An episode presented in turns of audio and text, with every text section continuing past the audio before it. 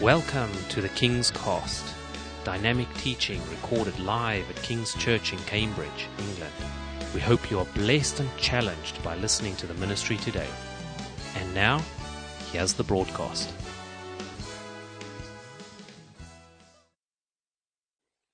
I want to welcome everyone listening to us on the King's Cast. Thank you for downloading this. Mark chapter 6, everybody. Mark chapter 6. And I want to read a little bit of the Bible.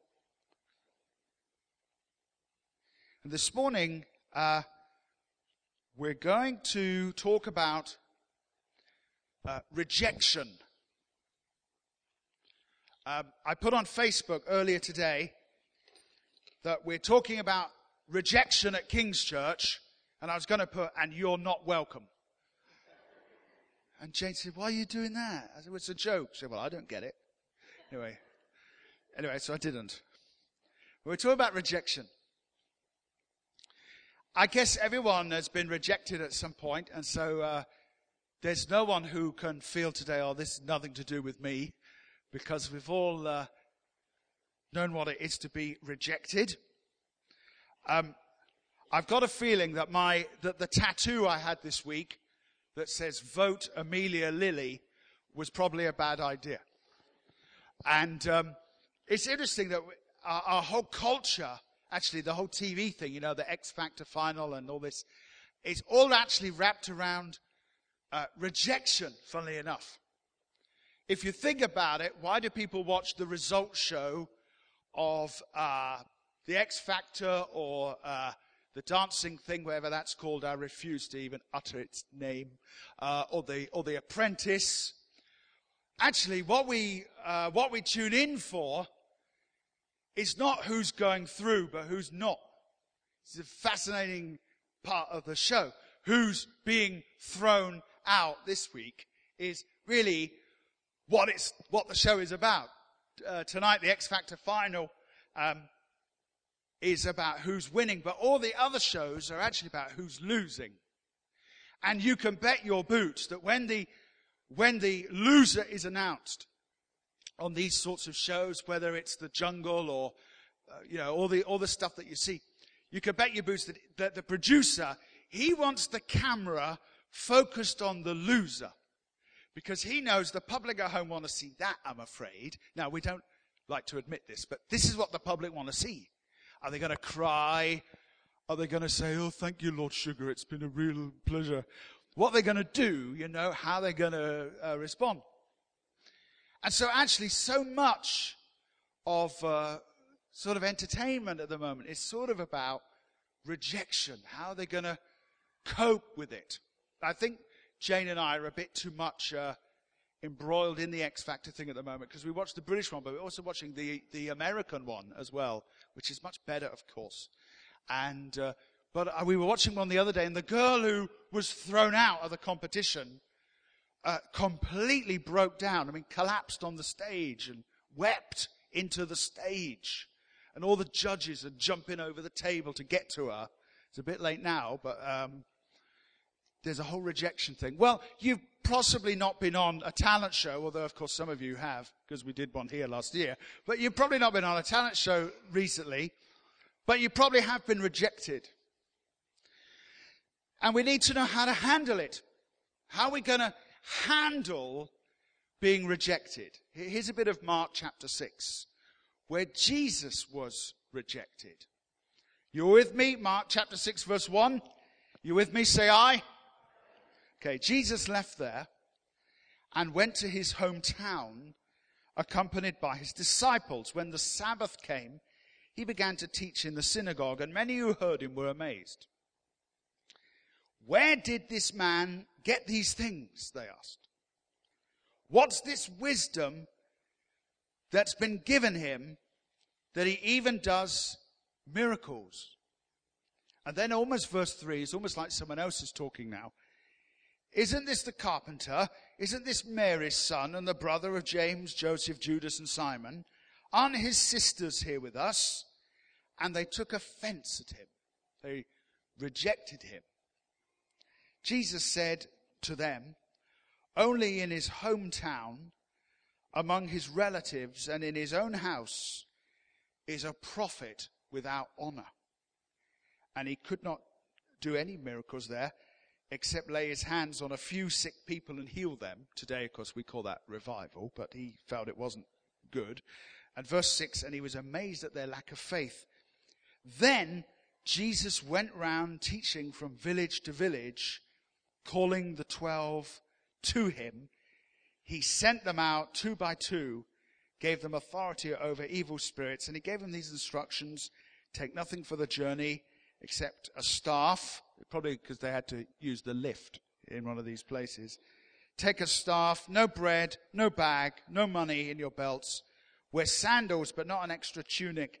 Whenever you enter a house, stay there until you leave that town. And if any place will not welcome you or listen to you, shake the dust off your feet when you leave as a testimony against them. Okay, we're going to look at that because that was how Jesus coped with rejection. First of all, just one or two basic facts about rejection. Are you all ready? Seatbelt on? Okay, here goes. Number one, everyone is rejected at some time. That's a basic fact, isn't it? Everyone at some point is, is rejected. Whether that is, uh, you know, romantic rejection. I used to have a great line, by the way. Any of you not married or not dating, here's a little tip for you. I used to say to the girl, What would you say if I asked you out on a date? And she would say, I, I would say, No. I'd say, Well, I'm glad I didn't ask you then. That, that, that's a good line. You like that? That's worth coming to church for, isn't it? Just that. What would you say if I asked you out? Oh, I'm glad I didn't ask you. yes, thousands of times I use that. Because I had to. Everyone gets, uh, everyone gets rejected. Whether it's a romantic thing, you know, for a job, for, uh, you, you want to, you know, uh, you're in some sort of social group, but they don't want to exclude you. You ever found out that a whole load of your friends went out for dinner, but they didn't phone you? You know, all that sort of thing. And um, so we're all facing this level of rejection sometimes, uh, whether it's, you know, offense. And we must learn to deal with it. We must learn to deal with it. Just listen to me now. I think that when we're rejected, something happens on the inside of us. Two things. And they're both really ugly. Let me tell you what I think they are. First of all, we can feel a sense of uh, anger or loathing. Let me use the word loathing. It may be a bit strong. But a sense of loathing towards the person who's rejected us. I remember one time I spent the whole day going for an interview here in Cambridge at the library. And um, uh, I spent the whole morning with this guy, and he was showing me the library. And I, you know, when you interview, you're on your very best behavior, aren't you? I mean, I, can you imagine me on my best behavior? It's better than this. So uh, I'm going around with him. I'm on my very best behavior for hours. I mean, it's exhausting. And then after lunch, he told me that I was going to be interviewed. I, I thought, what? You've not been interviewing me already? And it was someone else had wasted all that, all that sweetness on him. And they interviewed me. They said, would you like a job at the library at the desk? Yes. She said, well, she said, I don't know whether this is going to work. She knew I was working here. I was here kind of like part-time paid at the time. And she said, she said, not everyone who comes in this library is as nice as the people who come into your church. I said, sweetheart, you haven't seen some of the people that come into the church. And it's not so much now, but at the time there were drunks falling through the door. I remember one time in the middle of a service, please don't get any ideas, but someone came to the front, grabbed the mic and said, it's free speech. I'm going to say something. I thought, well, that probably won't happen in the library but I didn't, I didn't get the job. You, you could, the, the, you know, rejection kicks in.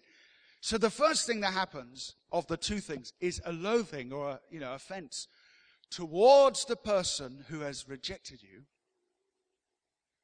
And the second thing that happens on the inside of you is a self loathing that suggests that you deserved this and that you are, you know, you're just hopeless or you're not very nice. That's why you didn't get invited to that party or that's why you are not in that group of people or they don't want to be with you. And so it's this awful double arrow. One fires out and the other fires up and hits you in the head. And we have to keep both of these things in check because neither of them are Christian virtues, are they?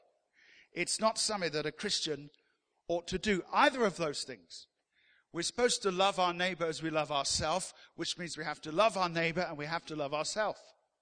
Some people find loving themselves easier than other people do, but we have to love ourselves and we have to love our neighbor. This is what it says about Jesus in uh, the book of First Peter. It says, He committed no sin and no deceit was found in his mouth. When they hurled their insults at him, he did not retaliate. When he suffered, he made no threats. He kept his mouth shut at the time when he was being rejected. The book of Isaiah, we read that he was despised and what? Rejected of men. Jesus was rejected both in the, in the Easter story and also in the passage that we just read.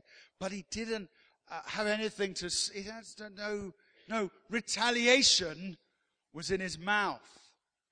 And uh, we know this wonderful verse, Proverbs 4, verse 23 above all else guard your heart because from it come the issues of life so do, when you get rejected don't you be firing no arrows at anyone. You just got turned down from working for coca-cola and you're straight on twitter. Coca-cola's ridiculous. I like some of these britain's got talent fine you know um, contestants in the booth. The judges are crazy.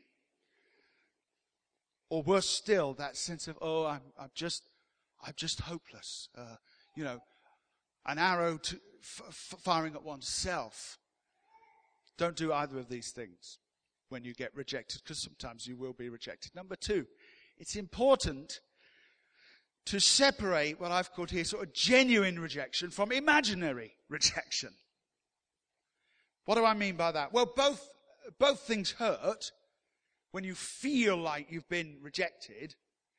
But I think it will do us well to actually sift out what is actual, real rejection and what is just a misunderstanding. We often speak in this church about the ability that many people have to be mind readers. You know, she said this, but what she really meant was this. Well, maybe what she said is what she meant rather than what you've rewritten it to be. And I think we need to separate times when we've really been rejected and when it's just, just something that just happened. They just didn't have your number. That's why they didn't call you to go out for food. Or, or it was, you know, something special or they didn't think you were around or, or you just weren't suitable for that position or, you know, whatever the, whatever the scenario is that God might be greater than what we wanted in our lives. In Psalm 23, uh, we read this, your, your eyes will see strange sights. Sorry, Proverbs 23. Your eyes will see strange sights and your mind will imagine confusing things.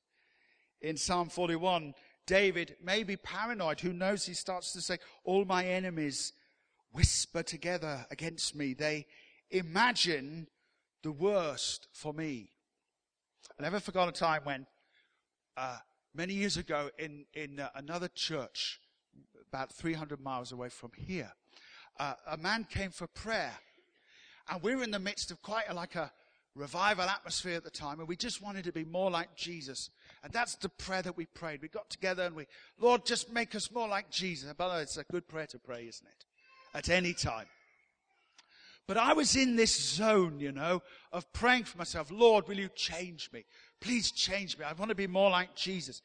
And unfortunately, I was in this zone, but not everybody was. So one day a guy comes for a prayer and he stands at the front and I go down to pray for him. I put my hands upon him. I said, Oh God, change this man. And I heard later that he went to see one of the other pastors to have dinner about that. Because he said, Peter doesn't like me. I came out for prayer because, you know, I got a bad foot. And the, and the pastor leapt off the stage as much as I could leap, grabbed me and shouted at God, change him. He said, doesn't Peter like me? And he had a real problem with me for a long time. Well, I didn't mean I didn't like him. He had a imaginary rejection. Now, it still hurt him. I'm sorry I hurt him, and maybe I should be much more sensitive, you know, to people's needs. So I'm not taking any blame away from me. But what I'm saying is actually it was an imaginary rejection. It still hurt him, but it wasn't, there was no motive behind it to, to hurt him. And sometimes in rejection, we must seek out the motive. Would you agree? Seek out the motive. Why has this door been shut in my face? Why did the person say such a thing? And maybe when we get to the motive, we can take some of the sting out of it. Is it real or is it imaginary? And number three here, if we're going to be Christians, not everyone is brave enough to be a Christian. You understand that, don't you? I, am amazed when people talk about Christianity being, being um, a crutch, you know, people to lean on. Really? That's amazing. Because most of the people I've met don't have the courage to be Christians. It's not something for weak people. It's actually for pretty, pretty tough, strong people as well. Because we live differently to other people. We're not proud about it. We're not, hopefully we're not bigots and religious hypocrites and all those things, although we can be hypocritical at times. But actually, we're trying to live as best as we can with all our mistakes and all the things we do wrong. We're just trying to live just the way that God wants us to live. And so some of the things that your colleagues at work might like, you may not really, uh, you know, join in with them, and that can cause you to be rejected. And uh, I think we should understand that if we're going to really live in a different way, if we're really going to live in a different way, then we are going to find ourselves being rejected. It should be sort of normal, even a compliment at times, to have people think a bit differently about us. And that doesn't make us better than them. Please don't misunderstand me. But if you're going to live differently, I remember one time my wife and I, we were in Malta uh, where we, we got some missionary friends. We were staying in a big hotel during the Euro, one of the Euro matches. And Germany were playing. They were playing some other team. I can't remember who. Maybe Italy. I can't, I can't remember. And uh, we're all sat there and we're all cheering, you know, because uh, when the English get, where England are never in the finals, so we always have to decide who we like most. And, and the crowd decided that they, I can't remember, but they didn't want to cheer for the Germans. I don't know why, but they didn't want to do that. And so we're all there cheering for whoever it was, Italy or whoever it was. And we're in the middle of this hotel and one German man walks in. He's got the German flag painted on his face. German colors. And he sits down and the Germans score a goal and up he gets. You know. And then the other team score three goals away. And he walks back. I remember him now walking back to the lift in the hotel with a German flag on his face. It's a bit like vote Amelia Lilly on your arm. Well, he, he had to stand out, didn't he? He had to stand out because of what he was, because of what he was committed to. And, and he did. If only actually some of us would have the courage that that man had over a game of football. Can you say amen? So sometimes being a Christian, well, actually, if you're going to be a real, genuine, proper Christian, uh, rather than just blending into the background with all the other guys, it, it might get a bit tough. Jesus said this, blessed are you when people hate you, when they exclude you and insult you and reject you as evil because of the Son of Man. Wow, when they exclude you reject you and call you evil because of him. It's amazing what the promises of the Word of God have in store. Luke 10, verse 16, Jesus said, Whoever rejects you rejects me. Okay. Let's go back to Mark 6 if you, have left it. And let's finish by just looking at the ways that Jesus handled the rejection. What did he do? Because we want to do it the way he did it. And if he can handle rejection, then so can I. But let's look at the way he did it. So here goes. How did Jesus handle being rejected? And it was pretty, it was pretty tough rejection because he was rejected in his hometown, which means the people who were rejecting him were his family,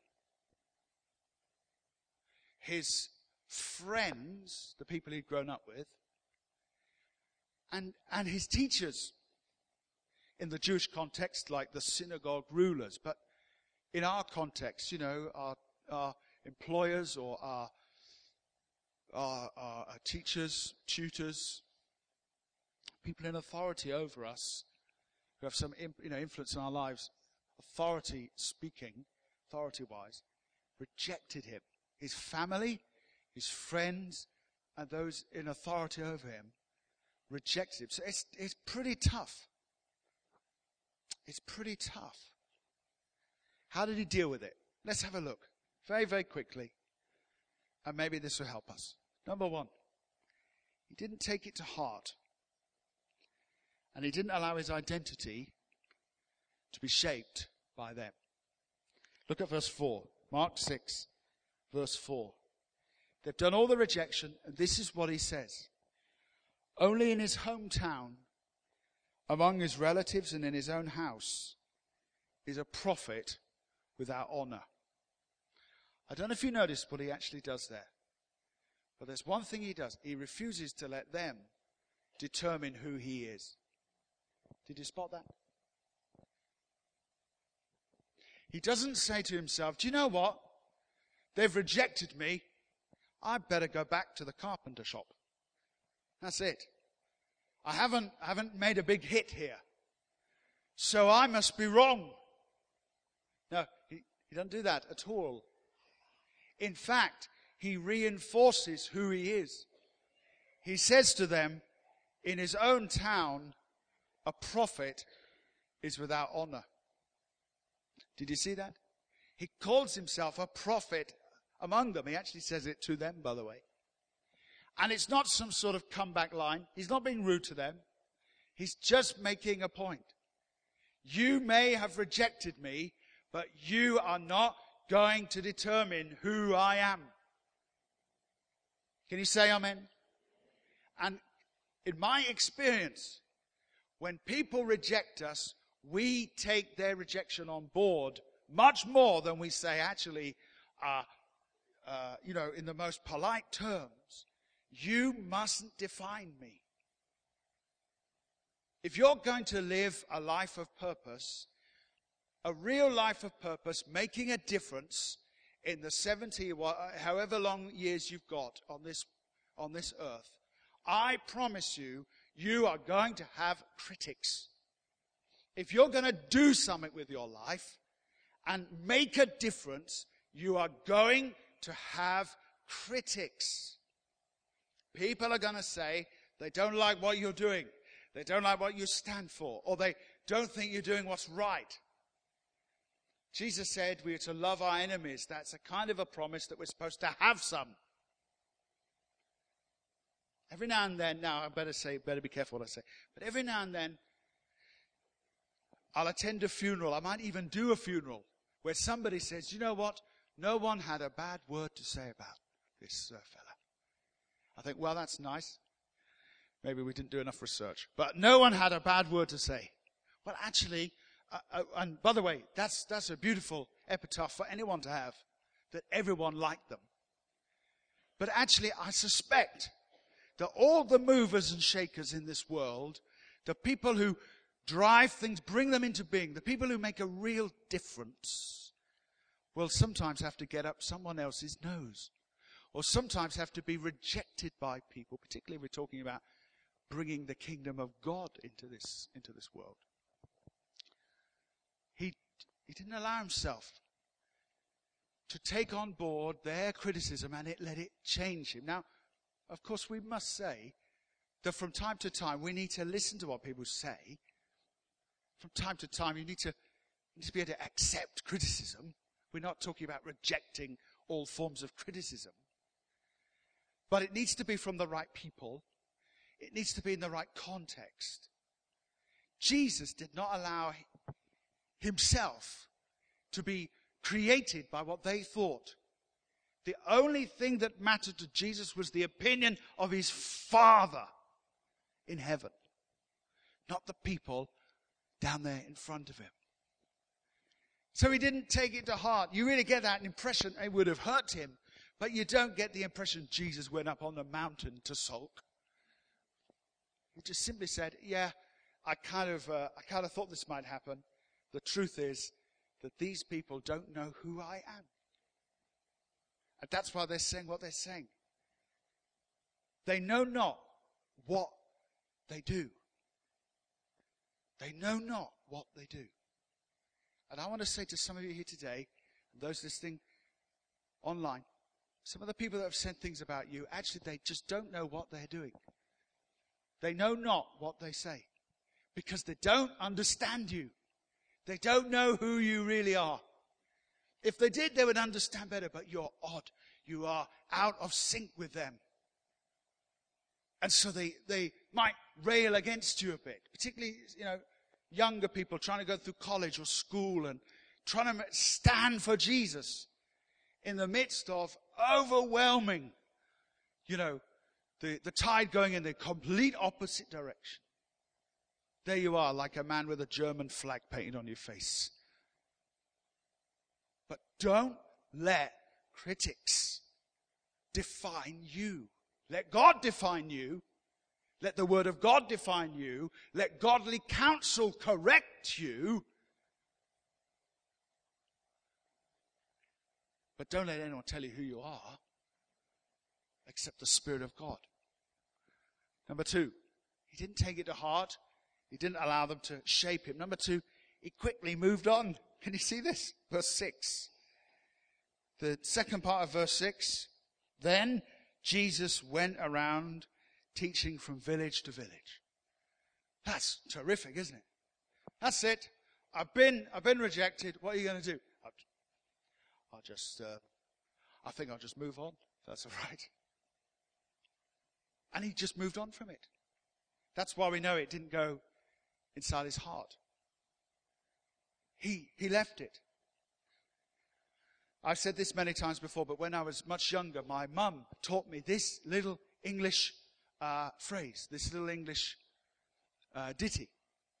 Sticks and stones can break your bones, but words will never hurt you. You ever heard that? How inaccurate that is. I have the greatest of respect for everyone who ever taught a child that, but it's because it's totally wrong. Sticks and stones may break your bones. Words will break your heart, actually. Remember one time being in a, in a, in a confrontation with some people when I was younger, you know, a kid. And they shouted over to me some insult. So I remembered what my mum told me. So I said, sticks and stones may break my bones. And, but before I could carry on, they were all looking around for sticks. stones.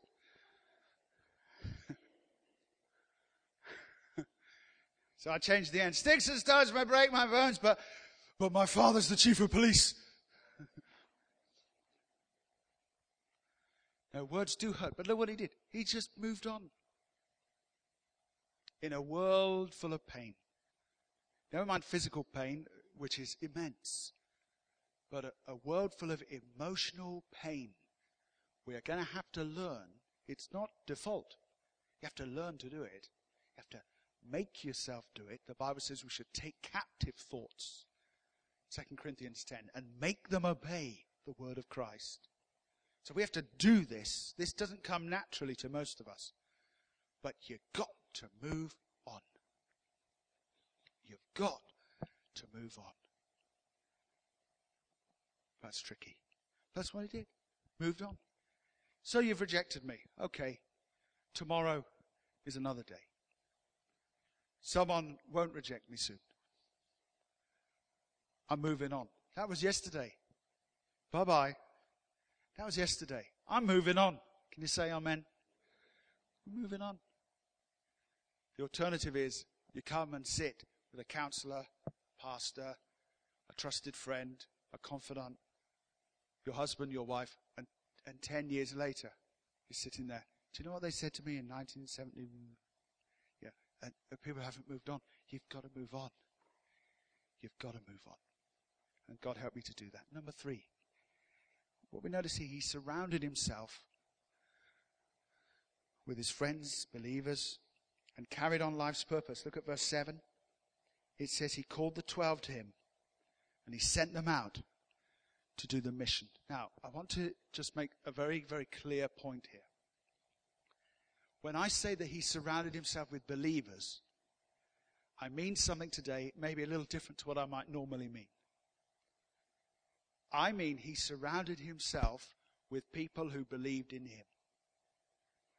I don't mean he surrounded himself with religious people.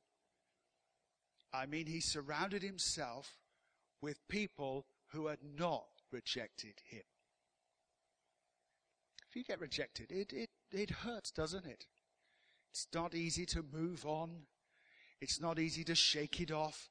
It's not easy for them not to, not to determine your identity, all the things we've spoken about already. But one of the keys, surely, is this.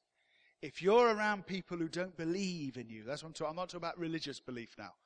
I'm talking about people who've got your back. You understand? People who've got your back. You've got to surround yourself with people who do believe in you. I've left places and I've left scenarios because I felt that people didn't believe in me. Now, let me, I've got to be careful what I say here. I'm not claiming that I am the Messiah. And I'm not claiming that you are the Messiah. But in our lives, there are people who believe in us and there are people who don't believe in us. Do you understand? There are people who've got our back and there are people who have not. What does Jesus do when rejected by his family, rejected by his teachers, rejected by his brothers, his sisters, and rejected by his friends? The next verse, he called the twelve to him. He got people around him who did believe in him. Don't talk about religious belief. People who valued him. People walk out of jobs. People walk out of churches when they don't feel the deep sense of value. I am not valued. People walk out of a relationship when they are not valued. You've got to have people in your life who believe in you. You've got to have that. Because these are the people who are going to build you up. These are the people, by the way, who are allowed to criticize you. But not everyone is allowed to criticize you. But these people, these people who love you, these people who care about you, these people who believe in you, they are the ones who can speak into your heart. Don't let anyone just speak into your heart. Don't let your inbox speak into your heart. Don't let Facebook determine who you are. But let the people who believe in you determine who you are. Let them build you up. He called the twelve to him. And the second thing we see in the verse, and he sent them out on the mission. He got on with his life. God has got a plan for your life. God has got, in fact, many plans. He has an incredible purpose for you. You've got to get on with that. And when you have problems, offenses, tears, pains, insomnia, frustrations, you want to scream your head off because life has been so wicked to you. Let me encourage you with this. In those moments, what would the Lord come and say to you? What would he say to you? The only example we've got in the Bible of someone like that is Elijah, who got so depressed he went and hid in a cave. I don't know if it helped his depression or not. I worked in a cave for 13 years. I was much happier when I came out of it. But he went into this cave to hide. The book of First Kings. And the Lord appears to him. And there he is depressed. And he says to the Lord something like this, Oh, I'm the only one left. You know, I, I, have I've been faithful to you. Here I am. What does the Lord say to him? It's amazing. Uh, every time I read it, I'm staggered by how insensitive God is. If only God had gone for a set of lectures with Dr. Phil or something, he'd done it so, so much better. God has not done a course on psychiatry. He has not done your counseling for beginners course. God just says it as it is. He appears to Elijah, and this is what he says to him. My paraphrase uh, go back to work. Go, go and do this, go and do that. There's so many who've not bowed to Baal. Go and do this, go and do that. Get back to work. Great. Thank you. I wanted some sympathy. But why does God not give him sympathy? Because he knows what will cure him. And what will cure him is to get on with his life's purpose. You won't be happy till you're in your life's purpose. You know that already, don't you? You won't be happy until you're doing what God wants you to do. And even then, you won't be fully happy because there'll be lots of obstacles. But there'll be something on the inside of you that says, I am where I'm supposed to be. I'm doing what I was designed to do. I'm here fulfilling what I was born to do. That's why God sends him back to work, because it's the one thing that will heal him. You've been rejected, you've been offended. Hear the word of the Lord today. Just go back to work. Go back to doing what God has purposed you to do. It'll be hard. It's not going to take away all your pain, but you'll find yourself connecting in with fulfillment once again. And able to move on, surrounding yourself with those who really do believe in you. And finally, this one is maybe a bit speculative. It may not apply so much to Jesus, but it certainly applies to us. Perhaps he was even spurred on to especially care for the rejected. A little later in this chapter, we find him feeding these 5,000 people. And in verse 34, that's just the one verse we'll read. Mark 6:34 when Jesus landed he saw a large crowd he had compassion on them because they were like sheep without a shepherd so he began to teach them and then we know he feeds them he feeds them with a heavenly bargain bucket And we know it from the life of Jesus, don't we? Where, where could he be found in any given city or town? That's right. With the poor. With prostitutes. Not using their services, but ministering to them. With tax collectors, the despised and rejected of the communities. That's where he seemed to be most comfortable Maybe Jesus didn't need to be rejected in order to go and help the rejected. Maybe that was just in him anyway. But let me tell you, for us, you've been hurt and wounded. Well, let that spur us on to help others who've been hurt and wounded. Huh? Let that spur us on, in the words of 2 Corinthians chapter 1, to receive the comfort from the Lord and then go and comfort others with the comfort that we ourselves have received from God, to quote the Apostle Paul. Rejection is certainly not the end of you. Just finally, here, here are some things God says. It's just straight from the scripture. I'm just going to read them. Psalm 94, an unknown author. We don't know who wrote it. Could have been David. But here it is. The Lord will not reject his people. He will not abandon his special possession. It's a New Living Translation. Beautiful. The Lord does not reject. King David wrote this even if my father and mother abandon me, the Lord will hold me close. And now, finally, the words of Jesus. He says this If the world hates you, remember, hated me first. Hated me first. How can we handle rejection? Understand that it's normal. Understand that some is real and some is not. Don't allow loathing to go towards the offender, or worse still, perhaps, inside you. Understand that it's kind of normal for Christians to be rejected. And from Jesus' life, don't take it to heart. Don't let it identify or shape you. Move on. Surround yourself with people who believe in you. Get on with life's purpose. And let it spur you on, if need be, to care for others who've had the same experience as you. Thank you for listening, and we trust that the Word of God has inspired you today. For further information about King's Church, or to access our large archive of other recordings, go to www.kingscambridge.org. If you're listening on iTunes, we would love you to leave us some feedback. God bless and goodbye.